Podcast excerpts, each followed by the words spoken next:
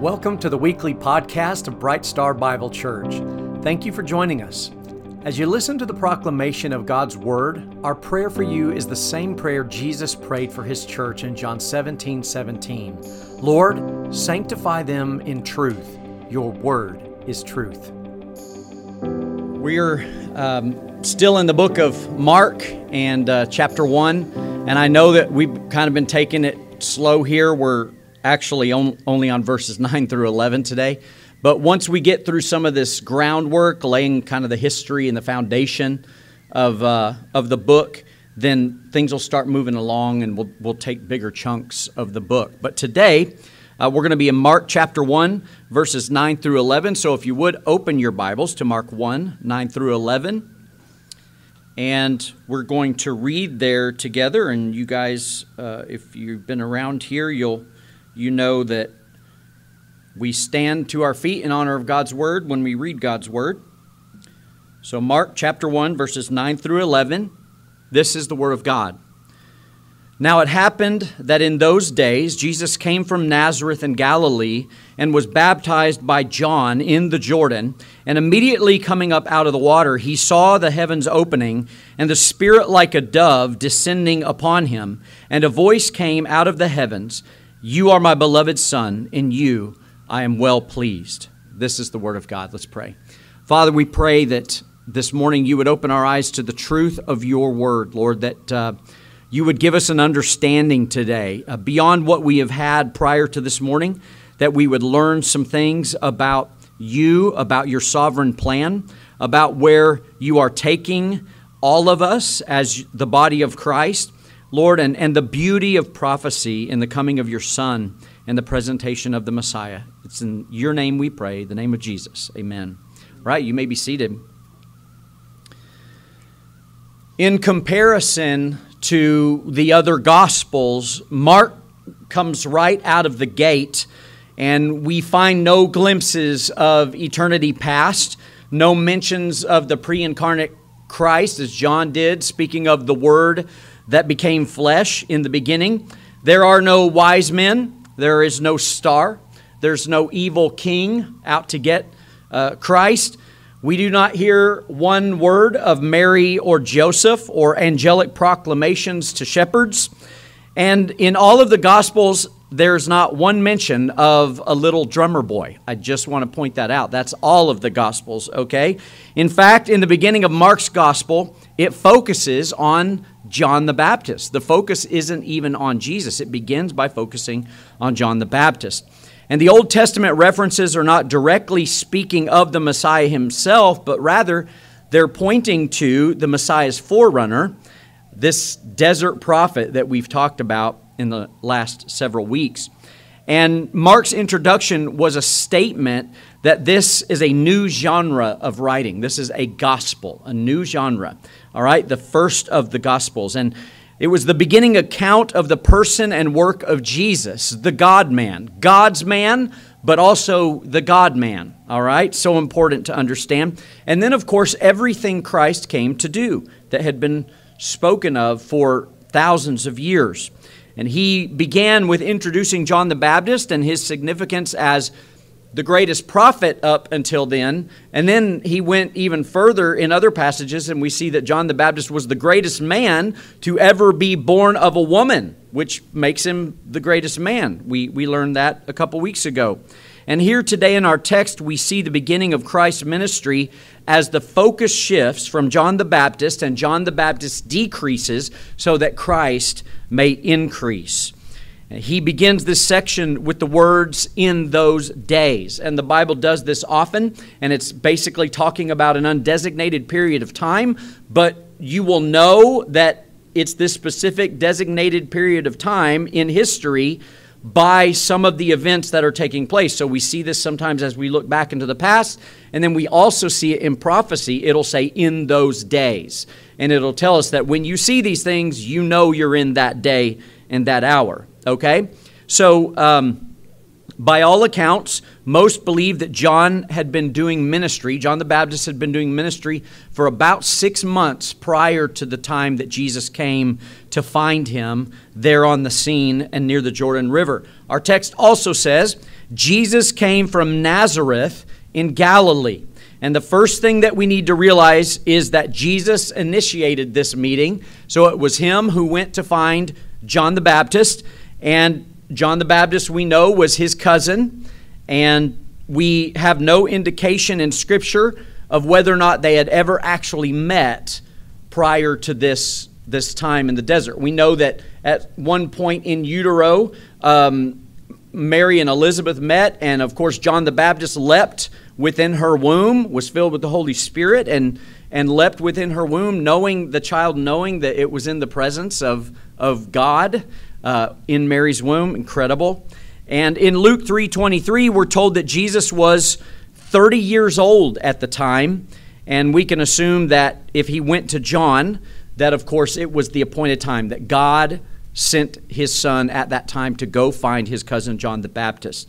And now we need to consider the geography, and this is going to be a little different today in that I'm going to point out some geography there in Israel so that you can see the importance, the significance of it, because it's tied to Uh, the Messiah, the messianic prophecies that had been talked about for many, many years. And we're going to point out a few of those things. And I want you guys to have an understanding of the lay of the land in Israel. It is, it is, I mean, just literally history stacked upon history, thousands of years just on top of one another. And as they dig down, the further back they go, and they'll get back to the time of Christ, and then they'll go back to the time of David, and then they'll go back to the time of the judges, and they'll go, and they just keep finding layers and layers of this, this history that affirms what the Bible tells us, that it's absolutely true. So when we consider the geography of the life of Christ, the first place we're going to think of was his birthplace, Bethlehem, right? And if you'll look at this first map, so I'm going to work in tandem with Krista this morning on some of these uh, slides. I don't do slides very often, but when I do, it's because I want you to understand. Um, so map one is of Bethlehem, and Bethlehem means house of bread. Uh, the city of David, this is, of course, David's birthplace, and it was prophesied that this was the city that Christ was to be born. So you see it way down there at the bottom. Of course, up here is north, and you see Bethlehem way down there. And I didn't realize how close Bethlehem was to Jerusalem, but it's just uh, really uh, about a fifteen-minute drive. Probably wouldn't have taken that long back then. Um, if we look at the book of Micah, uh, chapter five, verse two, Micah five two, here's what it says, this prophecy. But as for you, Bethlehem, Ephrathah, too little to be among the clans of Judah, from you one will go forth for me to be a ruler in Israel. His goings forth are from everlasting, from the ancient of days. Of course, we know this is talking about Jesus. And you see here, there's a contrast of this everlasting one, this ancient of days, and then this tribe, uh, the tribe of Judah, but yet Bethlehem is too small to be even be counted among. So you see, you kind of get this theme of insignificance, that the fact that the, the God-man was going to be born in this tiny little insignificant place. And this was prophesied three hundred years after King David. So nobody can point to King David and say it was him because he had already been born. And it was actually prophesied seven hundred years before the birth of Jesus in Bethlehem. So we know the story. He was born in Bethlehem. Then because of the threat of King Herod, they fled to Egypt until King Herod died. And then uh, the Lord told Joseph to move back to their homeland. And Matthew records this as a fulfillment of prophecy from Hosea eleven one. He says, out of Egypt have I called my son. And so we have, of course, he, he checked that mark. He was born in Bethlehem. He went to Egypt. He was called out of Egypt back to his homeland. And that checks the prophetic mark number two about his birth and childhood. And when they returned to Israel, Joseph and Mary settled down in the town of Nazareth in the Galilee. And we have prophecy regarding this as well. So I want you to pay attention to the names of the tribes of Israel. It's going to it's going to speak of these tribes by name and the areas of land in which these tribes settled when they were first in Israel. So in Isaiah chapter nine, Isaiah nine, verses one and two, it says, "But there will be no more gloom for her who was in anguish. In earlier times, he treated the land of Zebulun and the land of Naphtali with contempt. But later on, he shall make it glorious. By the way of the sea, on the other side of the Jordan, Galilee of the Gentiles. The people who walk in darkness will see a great light, and those who live in the shadow of death, the light will shine upon them." So we have here in this next map, you see Ze- uh, Nazareth, and of course that's in the land of Zebulun, mentioned in this prophecy by name. That was his boyhood home. And then you see Capernaum, which is in the area of Naphtali, and this was his adult home. So you see there, the yellow star is where he grew up as a boy, and the red star there at the north of the Sea of Galilee, that's where Christ grew, or, I'm sorry, that's where Christ moved to as an adult, and that's where most of his ministry was centralized in that area. And then, of course, map three, you see here, it mentions both in this prophecy, the River Jordan, and it also mentions the Galilee, this land of Galilee, and that's that, that bean-shaped area there, and that's both of those tribes, Zebulun and Naphtali, and, and that's the area of Galilee. ninety-five percent of all of Christ's ministry took place right in that general area and around the Sea of Galilee or on the Sea of Galilee. So it kind of gives you a picture. And and just to tell you from, from where Capernaum is at the top up there, if you were to get in a car and drive south all the way down to Jerusalem, it would be about the same distance as driving from here to Oklahoma City. So it's not far at all, and and it kind of gives you a sense of the size of this area. And so literally all of this history, biblical history, is just on top of one another in this small little area. Um, but you have to notice how specific these prophecies have been about where the ministry of Jesus would be located. And if you look again at Mark's statement in uh, chapter one, verse nine, Mark chapter one, verse nine, it says, "Now it happened in those days, Jesus came from Nazareth in Galilee and was baptized by John in the Jordan." So it connects that reality of Christ's ministry with those prophecies that we just read, okay? Um, Mark specifically, again, connects all of that together with those geographical locations, and we're going to talk a little bit more about the uh mathematical probability of that toward the end of the message, but it's pretty incredible. It was obviously, as you look at this stuff, it was God's plan all along for Jesus to be born in Bethlehem, for him to grow up in the area of Nazareth, and to minister in the area of the Galilee. And the very fact that the long-awaited Messiah was born in the middle of nowhere, on the outskirts of Jewish society, far from the hub, the central, like, church or religious hub was Jerusalem. And the fact that the Lord had preordained Christ to be born in that area, that, that Arab area where there were fewer Jewish folks, that was a rebuke against that central hub there in Ju- uh, Jerusalem. Uh, God was rebuking their man-made religious system. Uh, and, and that's where all of those uh, folks, those educated scribes and Pharisees, surely they believed Christ, the Messiah, would be born in Jerusalem, in the hot spot of all religious activity. But no, God had other plans. And not only was he born in Bethlehem, that tiny little insignificant town, but he fled to Egypt. He was called back out of Egypt into uh, the land of Galilee, right there in Nazareth. Amazing. So even in this, God was, was showing, pointing to who Christ really was. Jesus had grown up in obscurity, a construction worker's son in Nazareth, and now it was his time to make his journey to the Jordan and find his cousin, John the Baptist. This next photo was taken while standing on the Mount of Precipice, um, what's called the Mount of Precipice, in Nazareth, okay, in this boyhood home of Jesus. And you will recognize this when I tell you the story and what took place here. This is where the townspeople tried to kill Jesus by throwing him off this very cliff. And it says he walked in the midst of them. Of course, they couldn't do it. It wasn't his time to die. But that account is found in Luke four. If you want to read that later, you can, you can see the photo where you're looking over the Jezreel Valley there, just a beautiful, rich in, in agriculture, and they grow everything there. And you're looking off toward the mountains, and you see this mountain over here to the left. That's where the story of Gideon took place, where the giant loaf of bread rolled down the mountain and went into the Midianite camp, and, and all of that stuff took place. That's that mountain right there. You're looking right at it where it took place. And so all this stuff took place in that whole area. And um, the, the next slide shows the path that Jesus took to seek out John the Baptist to be baptized in the Jordan River.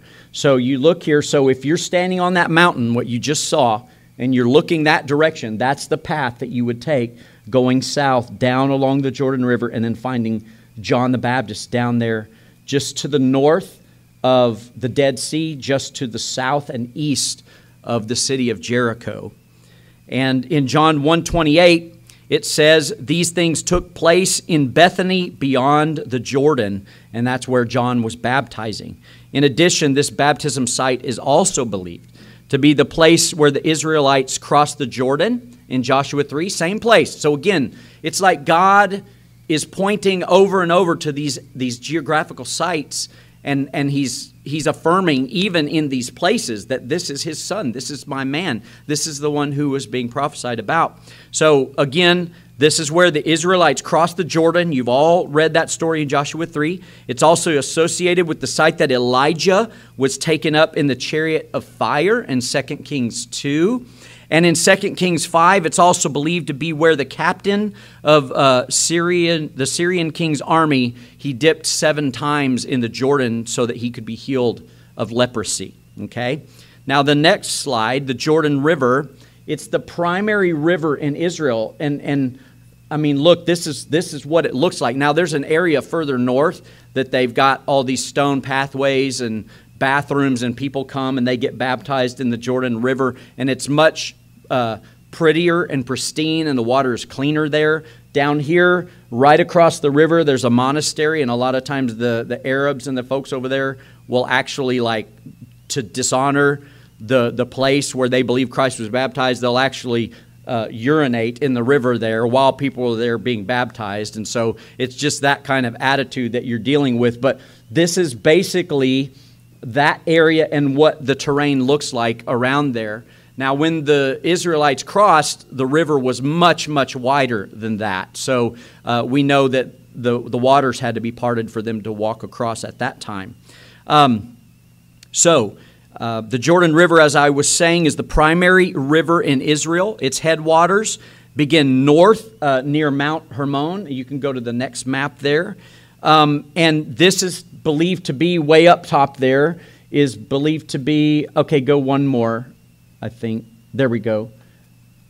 I believe that's it. Way up top there is Mount Hermon. And, uh, and you see I've highlighted the river there.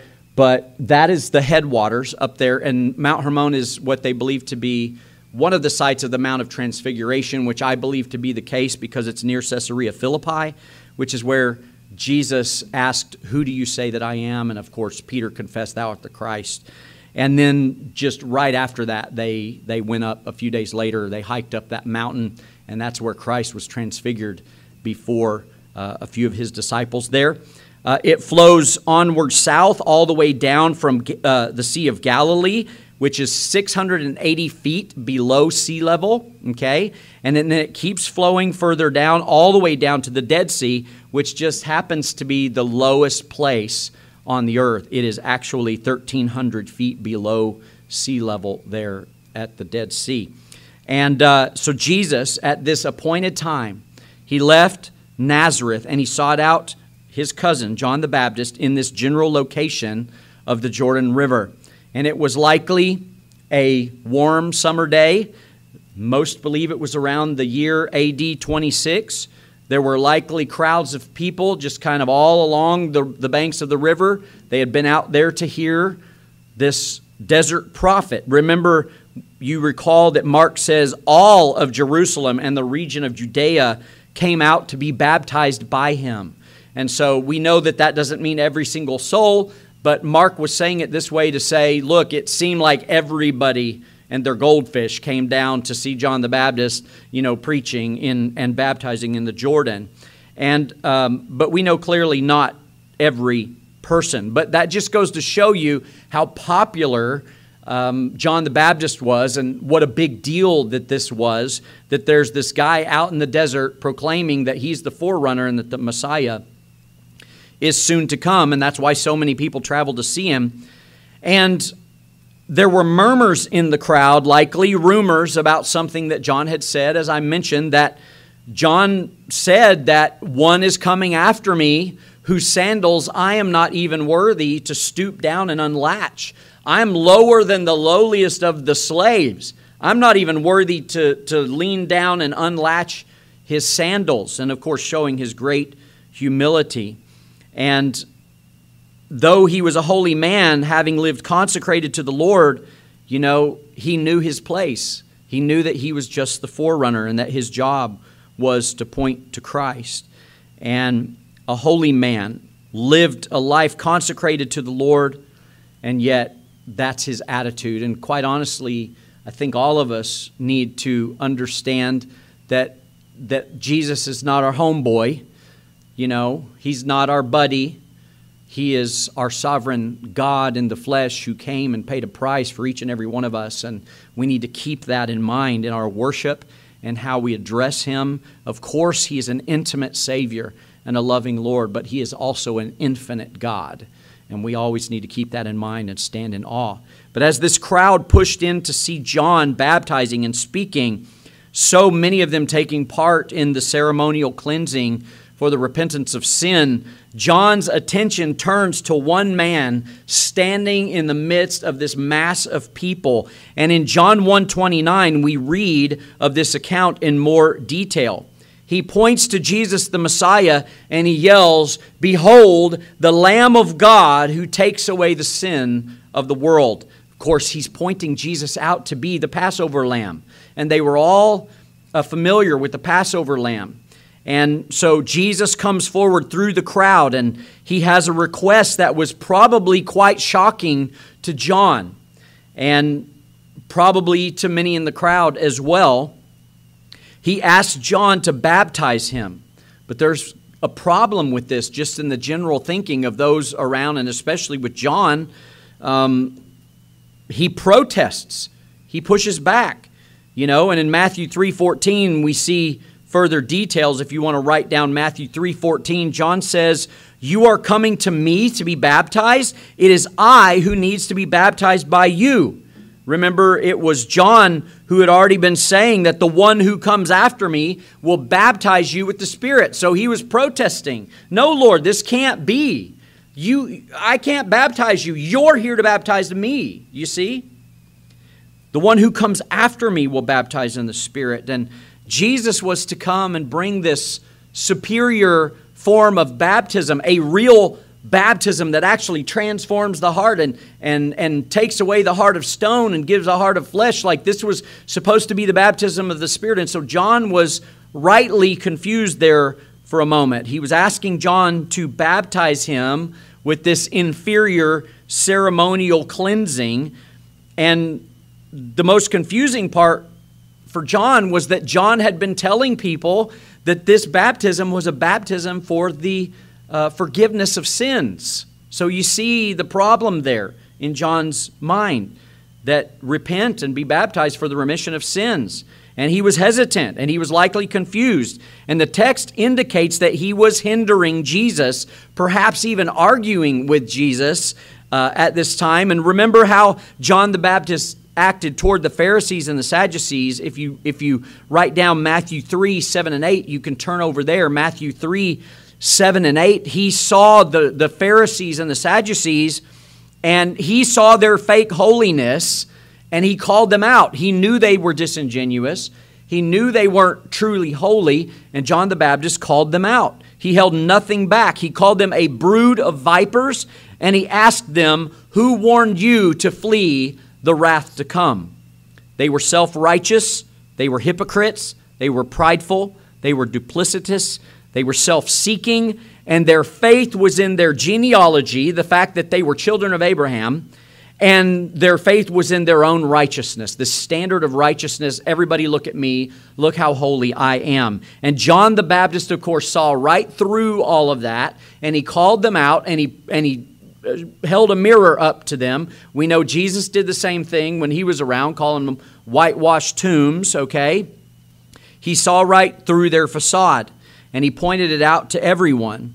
And this day, the man in front of John the Baptist was none of those things. He was the God-man, as genuine and perfect as could be. This Jesus of Nazareth, he was sinless, perfect, this long-awaited Messianic king who would save everyone. And today, today he is here, standing right in front of John the Baptist, asking John to baptize him. No, Jesus, this cannot be. Surely, surely you've got this wrong. It is I who should be baptized by you. And of course, as I said, John was right in his reluctance based upon his knowledge that he was working from. But there was something else much bigger going on here as this was playing out. Something much bigger in the grand scheme of things that John, in his temporal perspective, even as great as he was, he just did not understand. So all he knew to do was to push back. In Matthew three fifteen, we again get to see this conversation in a little more detail. Matthew three fifteen, but Jesus answered and said to him, "Permit it at this time." John, permit it at this time. I understand that you're confused, but just let me do what I need to do. And Jesus was basically saying, I know this is something that doesn't make sense to you. I know that you don't understand. And Jesus didn't have, probably didn't have the time or the patience to stand there and give John the Baptist a theology lesson. And, and explain to him, okay, now look, here's the overarching theme of God's design in, in human history, John. And, you know, he just said, permit it at this time, okay? Jesus didn't rebuke John for doing something wrong, so he wasn't in the wrong. He just recognized that John was being humble and he was being reverent to, to him as, as the Christ. But Jesus said to his cousin, stop hindering me, John. Permit it at this time. There's something bigger going on here. Continuing what he said in Matthew three fifteen, for in this way it is fitting for us to fulfill all righteousness. Then John permitted him. So both Jesus and John knew there was no issue with Jesus himself. There was no sin involved at all here. Jesus was, of course, sinless. He was spotless. He was righteous and perfect in every way. But Jesus said he must fulfill all righteousness and asked for John to circumvent his appropriate protest and permit this at this time. But what did Jesus de- uh, mean by fulfill all righteousness? What's going on here? Well, ultimately, he was saying God has a much bigger plan than John could understand in that moment. And so Jesus simply asked John to yield to God's plan. Might I just say, that's the way we ought to live as well. We should live our lives uh, and yield to God's plan. Not my will, but thy will be done, Lord. Uh, even in the times that we don't understand what's going on around us, in the most difficult of circumstances, we yield to God's plan. We trust and obey because we know he is faithful. So what was God's plan? Well, all prophecy pointed to the Messiah being the spotless lamb, a sacrifice, and even more importantly, a substitution. We're talking about penal substitution. Yes, his death on the cross. But there was this substitutionary sacrifice. We learned from Paul later on that because of Adam's sin, all died. And then in the last Adam, in his finished work, all will live again. And it was not just Christ's death that offers salvation. It was his perfect life that he lived as well, a sinless life. And though Jesus did not need to be baptized, because he's acting as a substitute on behalf of those he came to seek and save, he was baptized for their sake to fulfill all righteousness, to live a perfect life, to be perfectly obedient. So think of it this way. If all Jesus had to do was die, he could have just stepped out of heaven, taken on the form of a man like the angel of the Lord, as he did in the Old Testament, and he could have offered himself as God to be crucified. But it, it wasn't that simple. We know that not it's not only Christ's death that offers the fullness of salvation, but as I said, equally his sinless life. He had to live a sinless life because you and I, we can't live a sinless life. It's impossible. We needed him to live a sinless life for us. Okay? So while Jesus personally, as I said, he was perfect in every way, he had to fulfill righteousness, and he did so on our behalf. Ours is ceremonial, but Christ's was obedience. His was necessary, his sinless life, and yes, his baptism was for all of us to fulfill all righteousness. And Jesus left no stone unturned for us. He left no box unchecked for you and I. He dotted every I and crossed every T. That's what Jesus did in every single one of these situations. His perfect work on our behalf was absolute, it was comprehensive, and it was complete. He lived an exemplary, perfect life as our substitute. And he went on to die the death that we deserve. Of course, the second half of that is taking on the wrath of the Father that you and I absolutely deserved. That he took that upon himself as our substitute. And in his baptism, Jesus identified, listen, this is this is interesting. Jesus in his baptism identified with sinners. He, he went down in that water. He was buried in the likeness of death, identifying with what you and I deserve. And he was looking ahead to the cross in doing so. We look behind us to the cross, and we're raised up. And we identify with Christ because we're raised to new life in Christ Jesus. Amazing. Wonderful. This was the one two punch that defeated the fleshly nature of mankind. That's why we can live victorious over sin. It crushed the head of the devil. That's why the devil has no power over us. And it put death in the grave. One day death will be no more. So while it was appropriate for John the Baptist to protest based on his limited knowledge, Jesus said, John, don't hinder me. Permit this at this time. Because from Christ's eternal perspective, it had to be done to fulfill all righteousness.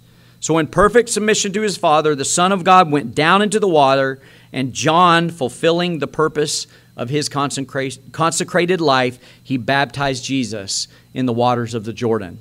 So you have the fulfillment here of two uh, men and their ministry. Okay, now let's look at verse ten. Verse ten.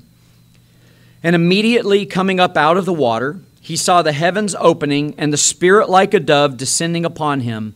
And a voice came out of the heavens, you are my beloved Son, in you I am well pleased. So this is a Trinitarian moment, a moment unlike any other that we see in Scripture. And while we have this desert prophet doing his best as the forerunner, as popular as he was, as great as he, as he was at getting the word out about this coming Messiah, um, you know, we have here God himself in this moment, the triune God affirming who Christ was. So John did a great job. But in this moment, you have God himself affirming who Jesus Christ was and what he came to do, his life and his ministry.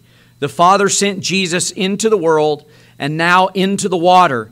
And the Word who was made flesh, the Son of Man, obeyed, and he went down into the water and he was baptized. And the Holy Spirit descended upon Jesus like a dove, representing in the Old Testament these kings who were anointed with oil. They, you, you remember some of the stories of them pouring the oil on the king's head and it running down his head and getting in his beard. This is the picture. He had descended upon Jesus like a dove, the anointing of the Holy Spirit, uh, basically affirming, the Holy Spirit affirming that this was to Christ, the anointed one, the king who was to come, anointing him for his purpose and his ministry. And then God the Father spoke in verse eleven. A voice came out of the heavens. You are my beloved Son. In you I am well pleased. And you know, God never said this about any other prophet in the Old Testament. The closest we could get is is is saying that David was a man after God's own heart, but but God never said, "In him I am well pleased," to anybody but Jesus, and that's because Jesus was the only man who could please the Father, who could actually has has lived a sinless life and and uh, lived according to the standard of God's holiness. And and uh, one of the things I wanted to point out to you, because it's it's fairly uh, soon upcoming in all of our lives, and just like we saw the marriage of you know like uh, the prince in over there across the pond on Saturday, May uh, sixth of this year, just under a month from now, King Charles is going to be coronated. He's going to be officially coronated as the king. And in this ceremony, he's going to make vows with the Bible there, um, with his hand on the Bible. You'll see various forms of symbolism with swords and, and you know, all of the different uh, various religious practices that are kind of intertwined with this coronation, with him as king. You'll no doubt see King Charles announced as a representative of God, because that's what they do. He will be anointed and affirmed, and it'll be a really, really big deal in the media, probably throughout that entire week and on social media. All eyes will likely be turned toward that event uh, because something like this happens so rarely. This coronation will set him apart. The nation itself will affirm him and present him before the people as their new king, officially. And this event we're reading about here in Mark, as I said, is a Trinitarian coronation, a divine coronation. God the Father is setting Christ apart, the Holy Spirit anointing and affir- affirming him, and this act sets him forth and presents him as the King of Kings and the Lord of Lords. What an incredible moment to witness. From here, Jesus is led into the wilderness, of course, and we're going to talk about that more next week. He was led out to be tempted, and then he will soon thereafter begin his ministry, and we'll start seeing that unfold as Mark unfolds it quickly and to the point. And uh, in this time of the unfolding of his ministry, we see that Christ fulfilled so many prophecies. And in this, in his book, Science Speaks, a man by the name of Peter Stoner applies uh, the modern science of probability, and he uses just eight prophecies, eight prophecies regarding Christ. He says the chance that any mo- man might have fulfilling all eight prophecies is one in ten to the seventeenth power. Now, if you're like me and math is uh, like anathema to you, um, that may not mean much, but I'm going to try to simplify it so you can understand. That would be one in one hundred quadrillion. one in one hundred quadrillion. And famously, you've probably heard it said that if they, if you were to mark a silver dollar and you fill the state of Texas up four feet deep with silver dollars, and you were to throw that silver dollar into, into the state of Texas and stir it all up, and you send one man into the state of Texas, the chance he would have of finding that one silver dollar in all of the state of Texas are, is the same odds as this right here. There are one thousand million in one billion. There are one thousand billion in one trillion. There are one thousand trillion in a quadrillion. And the odds of Jesus' ful- Jesus fulfilling eight prophecies is one thousand trillion to one. It, I mean, it's just mind-blowing. And today we've just covered five very specific prophecies in relation to just geography, just Christ being born in this area of Israel and those locations relating to Christ's life and ministry. We have Bethlehem, Egypt, Nazareth, Galilee, and the Jordan River, which would make the mathematical probabilities of fulfilling the prophecies essentially impossible, just mathematically impossible. And just these today I have written down here would, would exceed, just the ones we've covered in the sermon today, would exceed one in fifty quadrillion, the chances. I don't like those odds, do you? So it's amazing that just math itself proves that Jesus was who he said he is. He did what he said he would do, and he will do what he said he will do. And we sang about it earlier. Great is thy faithfulness. The power of prophecy in Scripture is the only thing that sets us apart really from other ancient books of other religions that would say, you know, this is what we believe and why we believe it. But you know, Christianity is the only religion that has prophecy the way we have prophecy, and we can actually point to prophecy and see that Christ fulfilled these things, not just Christ, but all throughout Scripture, that these prophecies were fulfilled over and over and over again, not just quasi-fulfilled, but they were fulfilled to a T, specifically fulfilled by Jesus, and just considering eight of them, and uh, those are the odds, eight, but yet there are supposedly over three hundred various prophecies that were fulfilled in his first coming, and there are yet many to be fulfilled in his second coming, and I look forward to that day. Amen. Great is his faithfulness. He is the King of kings and the Lord of lords. And folks, let me tell you something. If you will just submit to him, if you will repent and believe in the finished work of Jesus Christ, you will put your faith in him and all he came to do, he will transform your life. He will make you a new person, and he will give you peace, love, and joy like you could not ever imagine in this life, knowing that your eternal promise, all of the eternal promises are yet to come. There's nothing in this world that can hurt you or take you off track if you are held in the Father's hand. Amen? This is the God we serve, and this is the Christ we worship. Let's pray. Thanks again for joining us. If you'd like to visit us in person, we meet at ten fifteen every Sunday morning at the Glenpool Conference Center. You are always welcome.